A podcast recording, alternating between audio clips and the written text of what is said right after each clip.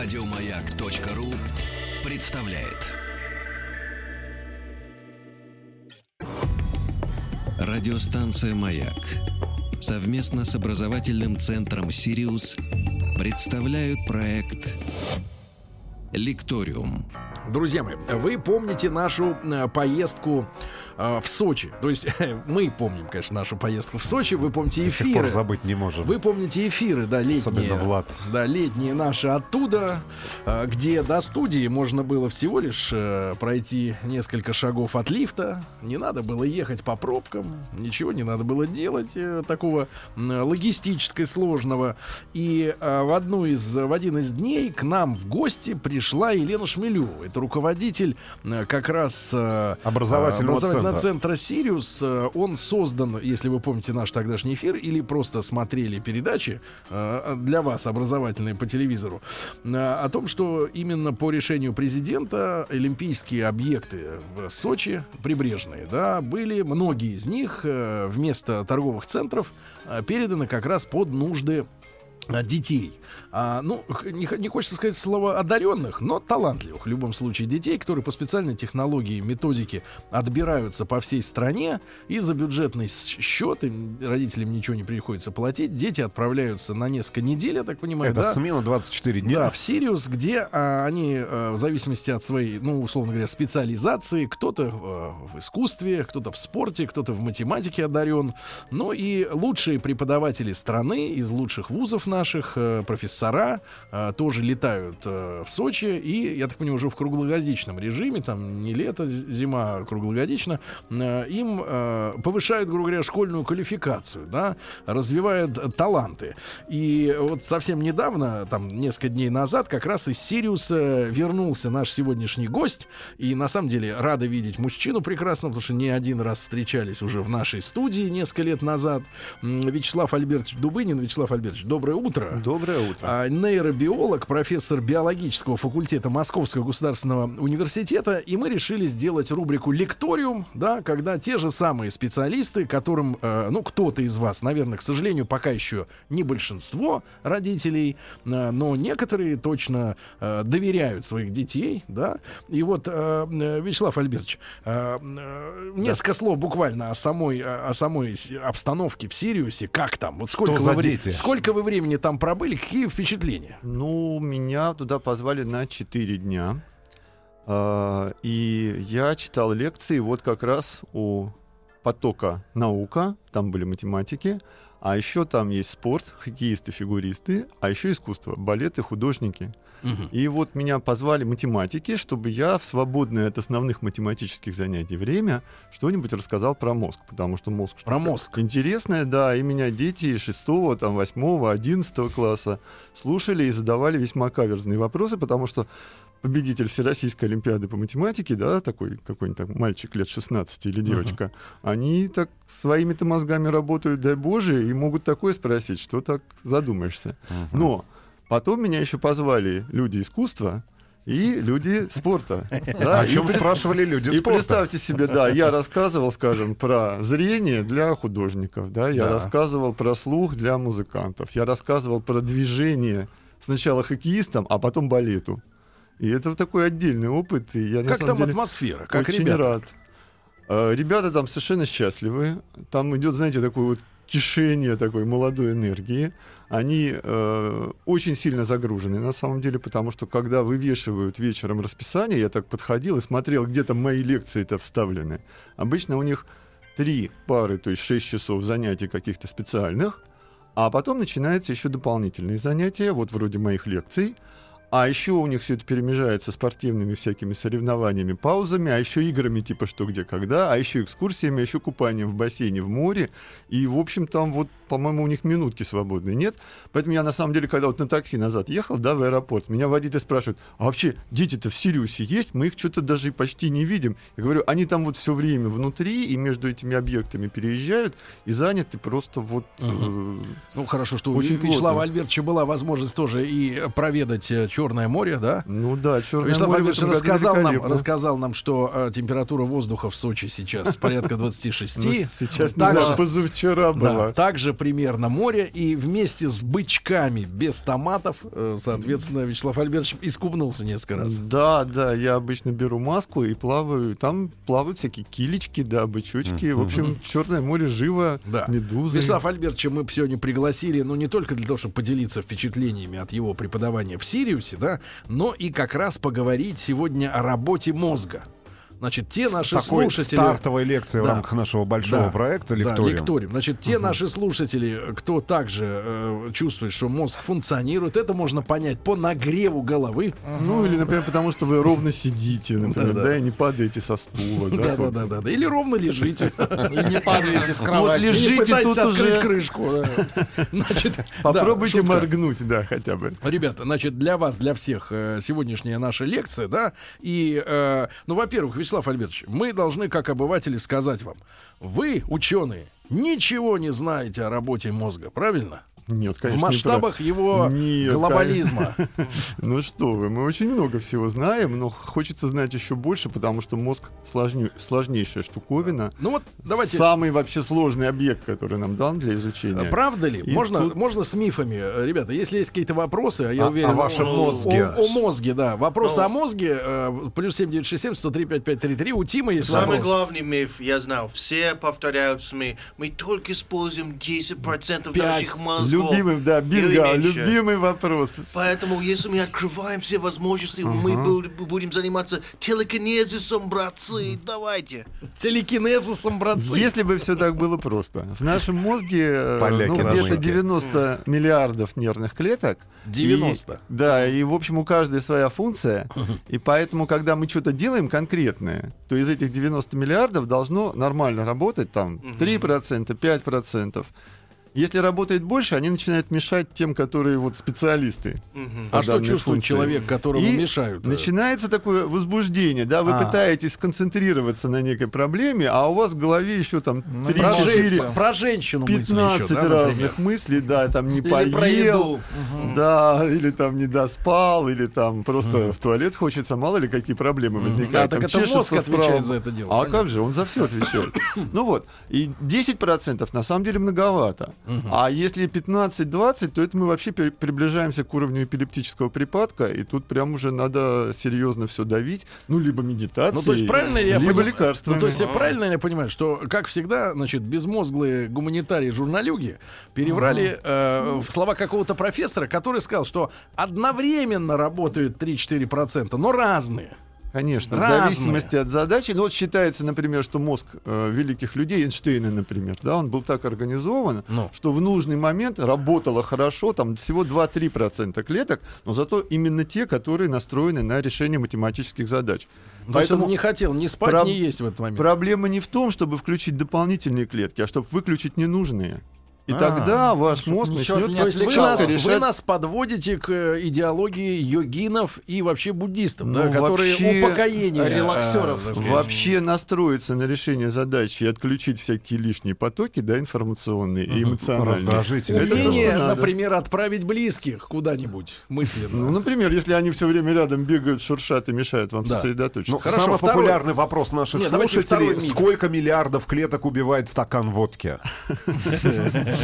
Ну, давайте, убивает ли, хороший, конечно, вопрос. Вы знаете, существуют даже специальные формулы, физиологи вывели, как алкоголь проникает в мозг и насколько, значит, он действует. Зависит действительно от количество выпитого прямо вот в раз. Потому что такое стакан? Вы его прям залпом выпили, это одно. А если вы его там смаковали полчаса, да, то это другое. Дальше, значит, под разную закуску. То есть в эту формулу входит еще и закуска. Потому что алкоголь же всасывается. И если всасывается параллельно что-то другое, например, сладкое что-нибудь, да, там конфетка там с коньячком, да, то... А мы вообще, у нас лекции для школьников? Нет, для взрослых.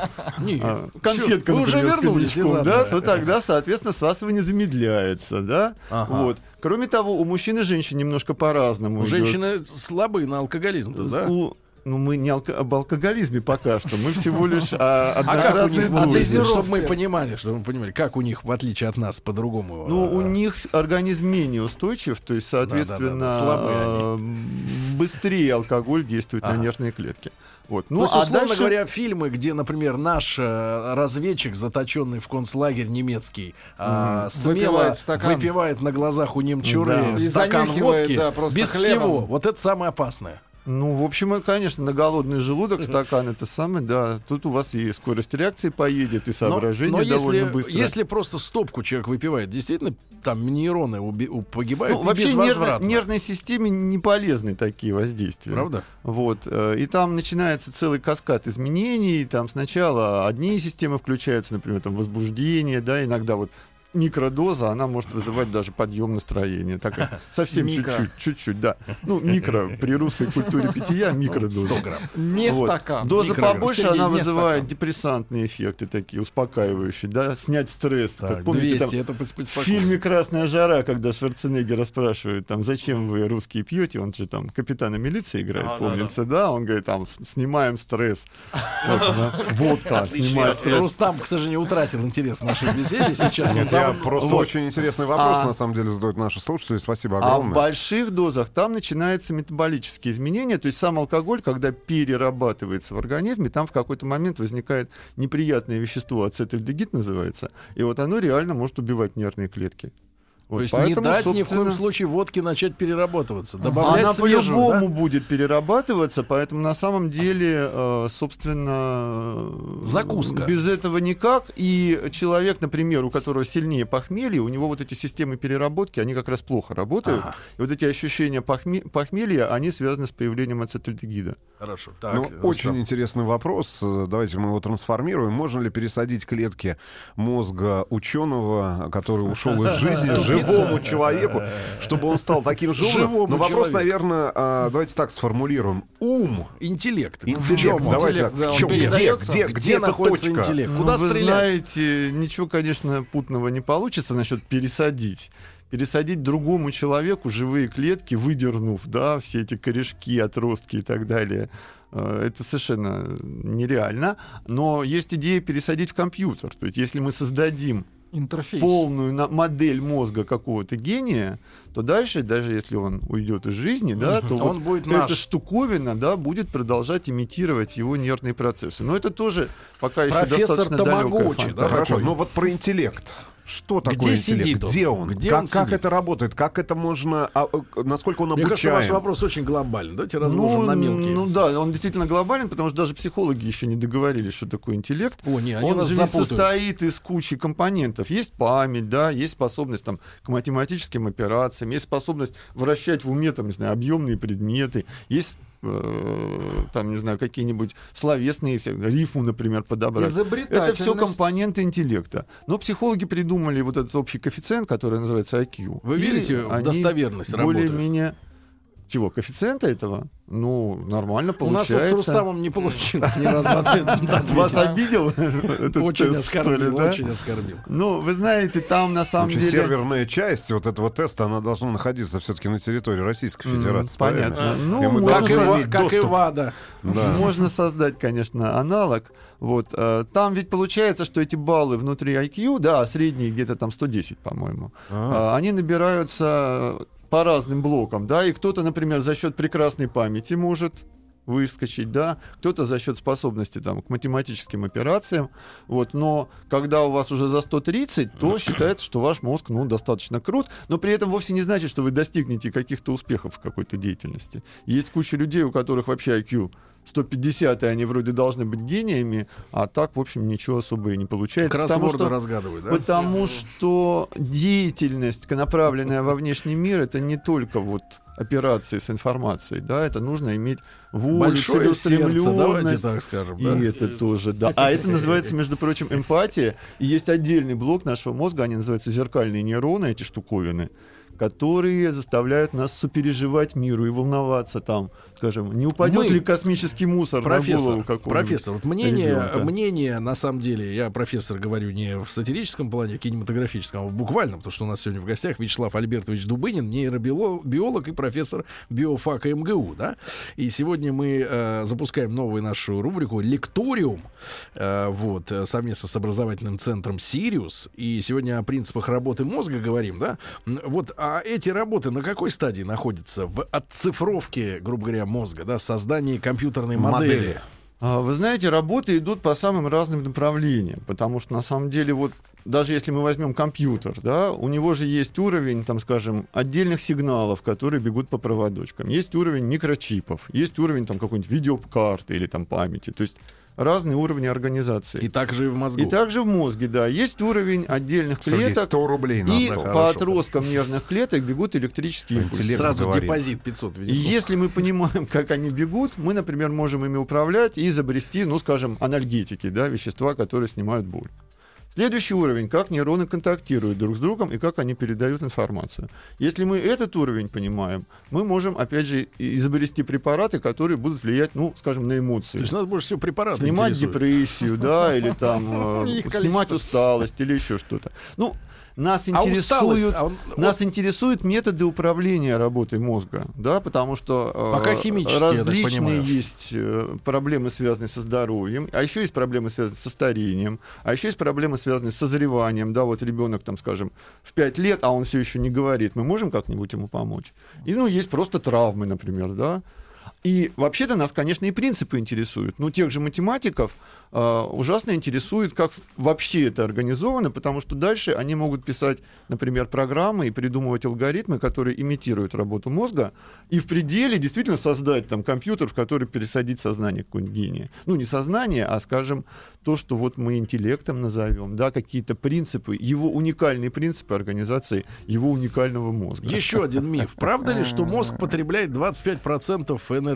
Всего, что мы съедаем. Это как раз не миф, это вполне то самое, потому что нервные клетки, они передают действительно сигналы в виде импульсов электрических, и на это уходит куча энергии. То есть ядерный реактор такой. Может ли? Нет, тогда вопрос. На самом деле мощность чуть больше, чем мощность лампочки в холодильнике. Тогда вопрос. Но в целом нет, но если мы в масштабе организма, тогда вопрос жуткая экономия. Тогда вопрос: может ли худой быть умным? Да. От Конечно, по самому больному бьет. Конечно, потому что наши нервные клетки являются VIP-пользователями энергии, да, и в первую очередь глюкоза, а это наш главный бензин, да, он идет в мозг. Вот пока, даже если мы голодные, вот наша поджелудочная железа, слыхали, да, про такую, вот, она же выделяет инсулин. Вот она выделяет инсулин, если в организме много энергии. И инсулин — это разрешение всем клеткам организма есть. Но нервные клетки в этом разрешении не нуждаются. Они всегда берут глюкозу из крови. Сами. И даже если все остальное голодает, да, мозг, он всегда вот в первых рядах и ест кучу энергии. Вот. И второе место по энергообмену занимают почки, третье — сердце, да, а мозг вот он самый-самый такой. А у животных то же самое, такая же самая ситуация, что их мозг тоже съедает большинство энергии? Да, совершенно верно, это потому доказывает... что сам принцип работы нервных клеток, начиная там с медузы, он, в общем, один и тот же, импульсы. Тогда вот. Вопрос. Но дальше мы упираемся в отношение массы мозга и массы тела. Вот. Потому что у нас-то в отношении к телу очень такой порядочный мозг, вот, да. И поэтому, собственно, большой процент энергии он съедает. Тогда вопрос. Мозг ведь одновременно и контролирует, ну, условно говоря, условные наши рефлексы, правильно? Ну, сердцебиение, да? Это как раз безусловно. Ну, да-да-да, безусловно, да. А вот какая доля мозга относится к интеллектуальной деятельности, а какая просто регулирует вот нас как контейнер? Примерно процент интересует, да? Но доля. Я так навскидку скажу, что 2/3 нервных клеток занимаются высшими функциями, а третий хватает на все остальное. Ну, если сравнить наш мозг с мозгом обезьяны, например, да, то, соответственно, ну, не знаю, шимпанзе. Мы в 3 раза мощнее. Вот они эти 2/3 и добавились. 3 раза. Это радует. Все-таки врал нам этот Дарвин-то, да, старикашка бородатый. Вячеслав Альбертович Дубынин, прошу прощения, Дубынин, нейробиолог, профессор биофака МГУ у нас сегодня в гостях. Да. Радиостанция «Маяк» совместно с образовательным центром «Сириус» представляют проект «Лекториум». Друзья мои, итак, сегодня премьера рубрики. Называется рубрика «Лекториум». И уважаемые специалисты, которых отметили не только мы, но и образовательный центр «Sirius», где подрастает элита наша, так сказать, и спортивная, и искусствоведческая, скажем так, и математическая элита. Вот в городе Сочи на базе олимпийского наследия, да, создан этот образовательный центр. Об этом мы как-то в эфире уже говорили. И сегодня к нам приехал, можно сказать, ну, с двухдневным визитом домой, ну, прямо оттуда из Адлера. Вот. Я устойчиво вернулся. Вячеслав. У нас семестр начался. Да, Вячеслав Альбертович Дубынин, нейробиолог и профессор биофака МГУ. Мы сегодня говорим об общих принципах работы мозга, да, развенчиваем мифы, страхи. Вот, отвечаем и, на ваши вопросы. +7 967 103 553. Хороший вопрос. Хороший вопрос. Давайте. Как на мозг влияет спорт и чтение, например, классической литературы? От спорта вопрос тупеет, а от чтения умнеет человек? По-хорошему надо и то, и другое использовать, потому что за разные функции отвечают разные отделы мозга. И вот эта вот гармония разных видов деятельности — это не пустое слово. Вот, поэтому одно дело развивать интеллектуальные центры, которые у нас в основном в теменной коре находятся, вот которые с словами работают. То есть да, умному человеку навзничь падать нельзя. А другое дело, это значит движения, особенно тонкие движения, которые либо сложные, либо очень хорошо скоординированные, ну, либо, например, вот эта тонкая моторика пальцев. Это задняя часть лобной доли. Поэтому на самом деле, когда ребеночек маленький растет, да, надо, чтобы действительно было и кружок по фото, да, и там и спорт-кружок, и все такое. Вот чем больше видов деятельности мы используем, тем больше отделов мы эксплуатируем. Но вы все-таки, профессор, ответьте. Книга, чтение книги развивает человека? Потому что у нас созрела большая плеяда, значит, болванов, которые говорят, что им книгу, например, заменяет легко телек с планшетом. Нет, ну тут совсем другие отделы используются. И книга, она хороша тем, что в ней, особенно если такая продвинутая книга, да, очень много таких абстрактных, обобщающих слов, то есть слов, которые не просто говорят, там, не знаю, апельсин, груша, яблоко и так далее, да, а вот обобщают, там, фрукты, предметы живой природы. Вот такие сложные понятия, они через телевизионные передачи, они очень плохо в мозг поступают. То есть узкая дырочка слишком, да? Для передачи информации. Нужно, чтобы многие клетки одновременно сработали, чтобы мы сформировали вот эти абстрактные понятия. Ага. И без этих абстрактных понятий, таких вершин интеллекта особо не достигнешь. Угу. И можно так и остаться потребителем такой, ну, несколько информационной вот такой жвачки или, говорят, обращаюсь к тем, кто заявляет, что сегодня книги читать не обязательно. К фанатам Фредди Меркьюри, да? Правильно. Они виноваты, точно. Фредди Меркьюри. Хорошо, еще один вопрос в продолжении тогда. А что будет, если слушать heavy metal или рок? Да, кстати, музыка как влияет на мозг? Ну, если говорят, да, вообще, если говорить о ритме и ритмичной музыке, то похоже, что это самый древний вид музыки. То есть вот если анализировать там работу той же слуховой системы, видимо, все началось с того, что мужчины еще в каменный век шли там в поход или там на охоту за мамонтом, идти было далеко, скучно, а давайте мы будем шагать строем и отбивать ритм. То есть берем там две палки или там два камня, и вот это вот древний барабан. С этого, собственно, началась, видимо, музыка. И типа вот такие ритмичные звуки... Ну, у рэперов этим и кончилось. Ритмичные звуки гораздо приятнее. А потом давайте мы эти ритмичные звуки используем уже вечером, когда мы уже поели мамонта, да, и нам хорошо, а хочется еще каких-то позитивных. Мамонт хочется. Вот. И поэтому как бы исходная музыка, она вот обладает ритмом. А гармоническая? А вот когда уже, опять же, интеллект начинает развиваться, помимо просто ритма и желания двигаться под этот ритм, появляется то, что называют новизной. И наш мозг, ведь он очень вообще настроен на новую информацию. И если вдруг мы слышим какие-то неожиданные звуки, да, неожиданные гармонии, новые музыкальные инструменты, это тоже радует. Но для этого нужно уже иметь мозг, который тогда способен слушать классическую музыку, а тем более там Шнитке. Будет ли отличаться человек, который, вот как вы говорите, Шнитке слушал в детстве, например, от человека, который вырос на Гуфе? С музыкальной точки зрения. Ну, это ритмическая музыка. Это примерно то же самое, что изучал человек, например, математику высшую или не изучал. То есть соответствующие отделы мозга, да, просто не будут использоваться. Вообще есть такой классик возрастной психологии Жан-Пиаже. Так. Вот он прямо вот описывал развитие человека по стадиям в зависимости от того, какие все более абстрактные понятия мы осваиваем. И он писал, что половина взрослых, оно до высших уровней абстракции вообще не доходит. Ну, не знает человек, что такое интеграл. Ну и живет себе. Хотя вот знать, что мы, такое... кстати, который год бьемся над этим понятием, нас как бы... Потому что это непросто. Нет, мы как будто перед закрытой дверью. Нам люди пытаются объяснить из-за двери. Ну, никак им не удается. Дверь-то никто не открывает. А потому что вы не напрягаетесь в нужной степени. Мы ее крепко держим. Для вас это не очень интересно. А если бы было значимо, и вам бы сказали, что без этого вы на следующий там... Расстреляю. Расстреляю. Ну, прям сразу так расстреляем. Ну, это тоже, конечно, способ, да? Стимул. Еще бы, ну, да. Один из самых попсовых вопросов. Попсовый. Уверен, этот вопрос звучит в каждой программе, рассказывающей о принципах базовых работы мозга. Скажите, действительно ли телефоны, компьютеры, планшеты отупляют людей?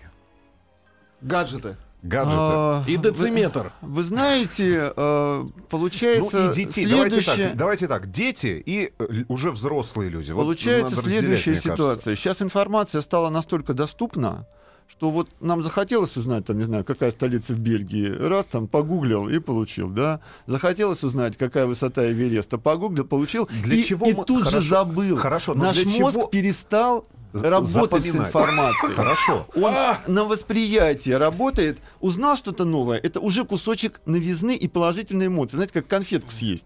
Вот раз, интересно, получил без свой труда. Да, кусочек позитива, и дальше пошел. Потому что не надо в библиотеку ходить, что ли? Настоящая эта работа мозга, она связана с тем, что вы загнали информацию, а потом начали с этими элементами оперировать.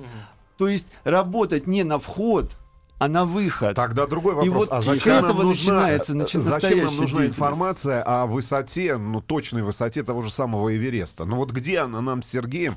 Вот реально... Нет, ты спроси, что она болела. Зачем нам интеграл?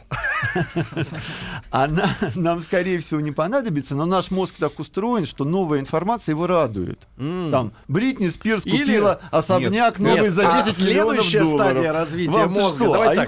А следующее развитие стадии мозга снова узнать информацию, которую ты уже забыл, и снова радоваться. И такое тоже бывает. Сергей так живет каждый день. Я вот вас увидел, обрадовался, что мы уже виделись. Но при этом до серьезных процессов творческих мы не добираемся. То есть мы остаемся на уровне вот такого информационного фастфуда, и это не очень хорошо. Потому что мы будем двигать науку или то же самое искусство без людей, которые... Вентиль объема. Вот сегодня, например, пришло сообщение. У женщин быстрее идут временные часы. Они чувствуют, что они стареют быстрее, чем мужчины, да? И вообще, мне кажется, время — это равно количество информации. Ведь, сами знаете, вот в ситуации покоя, да, в отпуске, например, если не включать телевизор, не включать планшет, компьютер, неделя кажется месяцем. А на работе, извините меня, неделя кажется, как будто это 2 дня. Ну, это не так все. Если у вас один день похож на другой, вы в конце месяца скажете: «О, а как это он пролетел-то?» Поэтому тут посложнее все получается. Так, профессор, с вами трудно договориться. Новая информация, она тоже очень важна. В том же самом отпуске, если вы 2 недели живете все на той же даче, и у вас режим дня, у вас так раз и... Все промелькнуло, а каждый день новое. Это очень полезно. И вы за 3 дня там где-нибудь, не знаю, замучаешься в кафе возить. В Праге, да, или в каком-нибудь Питере столько всего увидели, и вам кажется, что вы 2 недели там были. А есть ли лимит на запоминание информации у мозга в день, неделю, месяц, в год? И какой, может быть, взрыв мозга? Кратковременная наша память, которая находится на начальной, так сказать, фазе запоминания, у нее действительно ограниченный объем. Это называют эффектом музея. Вот в тот же Питер вы приехали, пошли в Эрмитаж. Первый час ходите, классно, картины такие. Второй час вам становится хуже. На 3-й час все фламандцы сливаются в одно мясистое пятно, и вам хочется куда-нибудь другое место. С чем это связано? Это связано с тем, что блок кратковременной памяти, он у нас находится в височной доле, у него довольно ограниченный объем. А дальше из него... И надо отдохнуть, поспать, сменить вид деятельности. А вот дальше из него перезапись идет в долговременную память, которая у нас уже по всей коре. И вот эта память, у нее объем, судя по всему, безграничен. Да, по крайней мере, никому еще не удалось. Но туда просачивается, да, только самое важное. А туда, вот именно самое важное. То есть важна мотивация. Поэтому, если вы не хотите запомнить, что такое интеграл, он так в долговременную память не попадет. Интеграл блок. У нас антиспам-система на долговременной памяти стоит совершенно потрясающая. Ну, профессор понимает, что такое интеграл? И она не пускает информацию, которую мозг считает ненужной. А ненужной он считает, если нет эмоций. Друзья мои, Вячеслав Альбертович Дубынин, нейробиолог, профессор биофака МГУ, у нас сегодня в гостях в стартовом проекте «Лекториум». Радиостанция «Маяк» совместно с образовательным центром «Сириус» представляют проект «Лекториум». Друзья мои, итак, с Вячеславом Альбертовичем Дубыниным, нейробиологом, профессором биофака МГУ, мы сегодня говорим о принципах работы мозга. У мозга есть принципы, хотя у его владельцев их может не быть. Да, и такая вот история. Кстати говоря, вот, Вячеслав Альбертович, вот я что хотел спросить-то. Ведь уже получается... Больше 100 лет, да, люди бьются над, так сказать, историей такой. Есть ли зависимость между физическим строением человека, мозга, черепа в отдельных учениях? Черепа. И, значит, соответственно, морально-нравственными, этическими качествами человека, интеллектуальными и так далее. Ну, да? Это, скорее, даже уже почти 200 лет эта идея возникла. Да. В тот момент, когда не могли еще до мозга добраться, ну, хотя бы снаружи на череп посмотреть. Вот там у вас 2 шишки на лбу. Наверное, у вас... Ну, и дальше начинается... Да, слишком много кальция в организме. Наверное, у вас там вот такие-то функции развиты. Мы сегодня понимаем, вот интеллект, да, хорошо, но любой человек вам скажет, бывает порядочный человек, глупый, и подлец высокообразуемый. Нам в обществе нужны умные люди, но еще больше нам нужны люди честные, порядочные. Мы понимаем, где в мозге, какие, можно сказать, нейроны или какими таблетками можно заглушить подлость, низость. Ну, гадость. Подлость, низость — это очень такие сложные понятия, какие очень... порой абстрагированные. Вообще нравственность и мораль. Они импульсы имеют свои, так сказать, мы даже немножко сегодня это затронули, потому что у нас существуют в нашей коре больших полушарий так называемые зеркальные нейроны. И они повторяют те эмоции, которые испытывает другой человек. То есть, в принципе, мы врожденно умеем сорадоваться и сопереживать. И во многом от того, насколько вот у конкретного человека врожденно эта система активна, он и будет в разной степени, так сказать, морален и все такое прочее. Вот, то есть, если вы обладаете очень мощными зеркальными нейронами, то страдания человечества и конкретного человека, да, они уже вас не оставят равнодушными. Вы говорили о том, что книга развивается, это затылок, спорт, там, боковину, а вот эти части чем тренируются? Как тренируются зеркальные вот эти структуры? Эти зеркальные нейроны тренируются всей нашей жизнью. Да, то есть если у вас есть ситуации, они у каждого есть, когда вы должны кому-то помогать, заниматься там какой-нибудь такой волонтерской деятельностью, они гуманитарной и так далее, они, конечно, развиваются, да. И если вы поучаствовали хотя бы там в одном проекте, где там дети с синдромом Дауна, да, или там аутисты, или какие-нибудь старые люди, которые нуждаются, или, ну не знаю, инвалиды спинальные, да, вот. Посмотрите на мир глазами этих людей, активируйте свои зеркальные нейроны, и, во-первых, ваши проблемы вам сразу покажутся поменьше. Да, то есть, как бы, очень многие виды депрессии отступают, когда вы видите, например, что женщина на инвалидной коляске, да, ведет полноценную жизнь, там, любит, рожает детей и все такое прочее. Как-то ваша собственная депрессия отступает.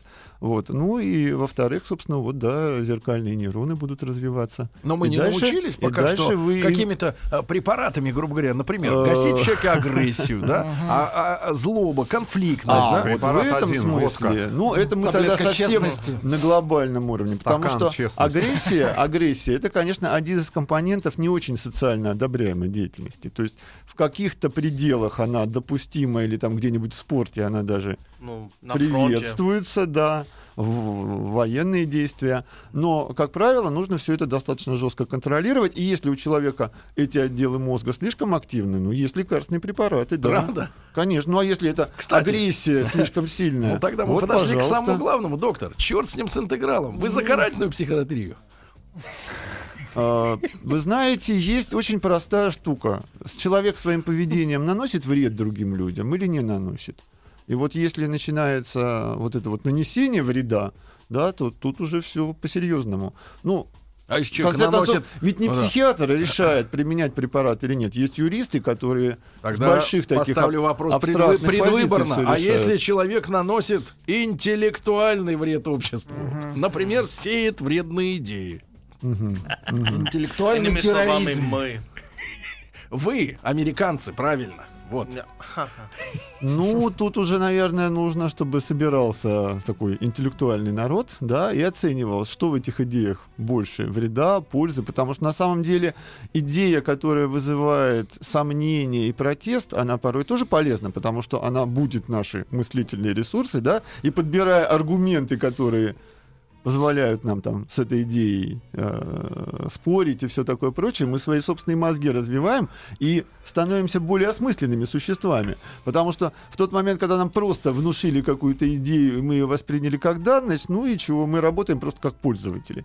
А вот тот момент, когда вы эту идею сумели отстоять, доказать и все такое, вы по-настоящему превращаетесь в осознанное существо. Делаете осознанный выбор. Вспоминаю моего учителя Бумбараша, который стрелял не в человека живого, а во вредное нашему революционному делу идею. Помните, когда на дереве, так сказать, он снимал с дерева лазутчика с донесением?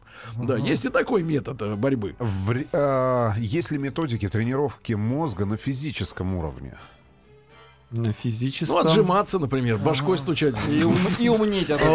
Физическому для меня это скорее какой-то физический метод, типа пропустить электрический ток. Может быть. Да. Ну, если вы сейчас посмотрите новостные ленты, вы увидите, что та же самая ВАДА, да, одобрила использование поляризации мозга для тренировок спортсменов американцев. Это электрическим полем? Вот, да, электрическим полем. То есть, в принципе, физические воздействия, типа слабого электрического тока, они используются, ну, да, доктор, но мы можем... Электросон называется. Доктор, но мы можем с этим перебрать. А вот реальный способ, который могут наши слушатели в последнюю минуту использовать, например, если они только дома. Да, сегодня.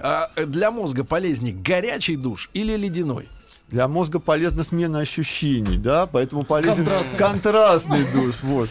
Так что побольше новых ощущений, и главное, чтобы не только на вход, но и на выход, чтобы вы эту информацию использовали и выдавали в окружающий мир. И от Рустама вопрос. Близость, она помогает мозгу отдохнуть? Конечно. И вообще помогает посмотреть на мир гораздо оптимистичнее, потому что это положительные эмоции. А это самое важное. Вячеслав Альбертович, огромное вам спасибо. Но я думаю, мы только начали, да? Приглашайте. Разговоры, да, наши. Вячеслав Альбертович Дубынин, нейробиолог, профессор биологического факультета Московского государственного университета, совместно с образовательным центром «Sirius» в Сочи, общероссийским центром, где талантливые дети, да, становятся еще более талантливее, вот, и где работают такие профессора, как наш сегодняшний гость. Вот наша новая рубрика «Лекториум» по четвергам. Да. Всем хорошего дня, до свидания, до завтра, пока. Еще больше подкастов на радиомаяк.ру.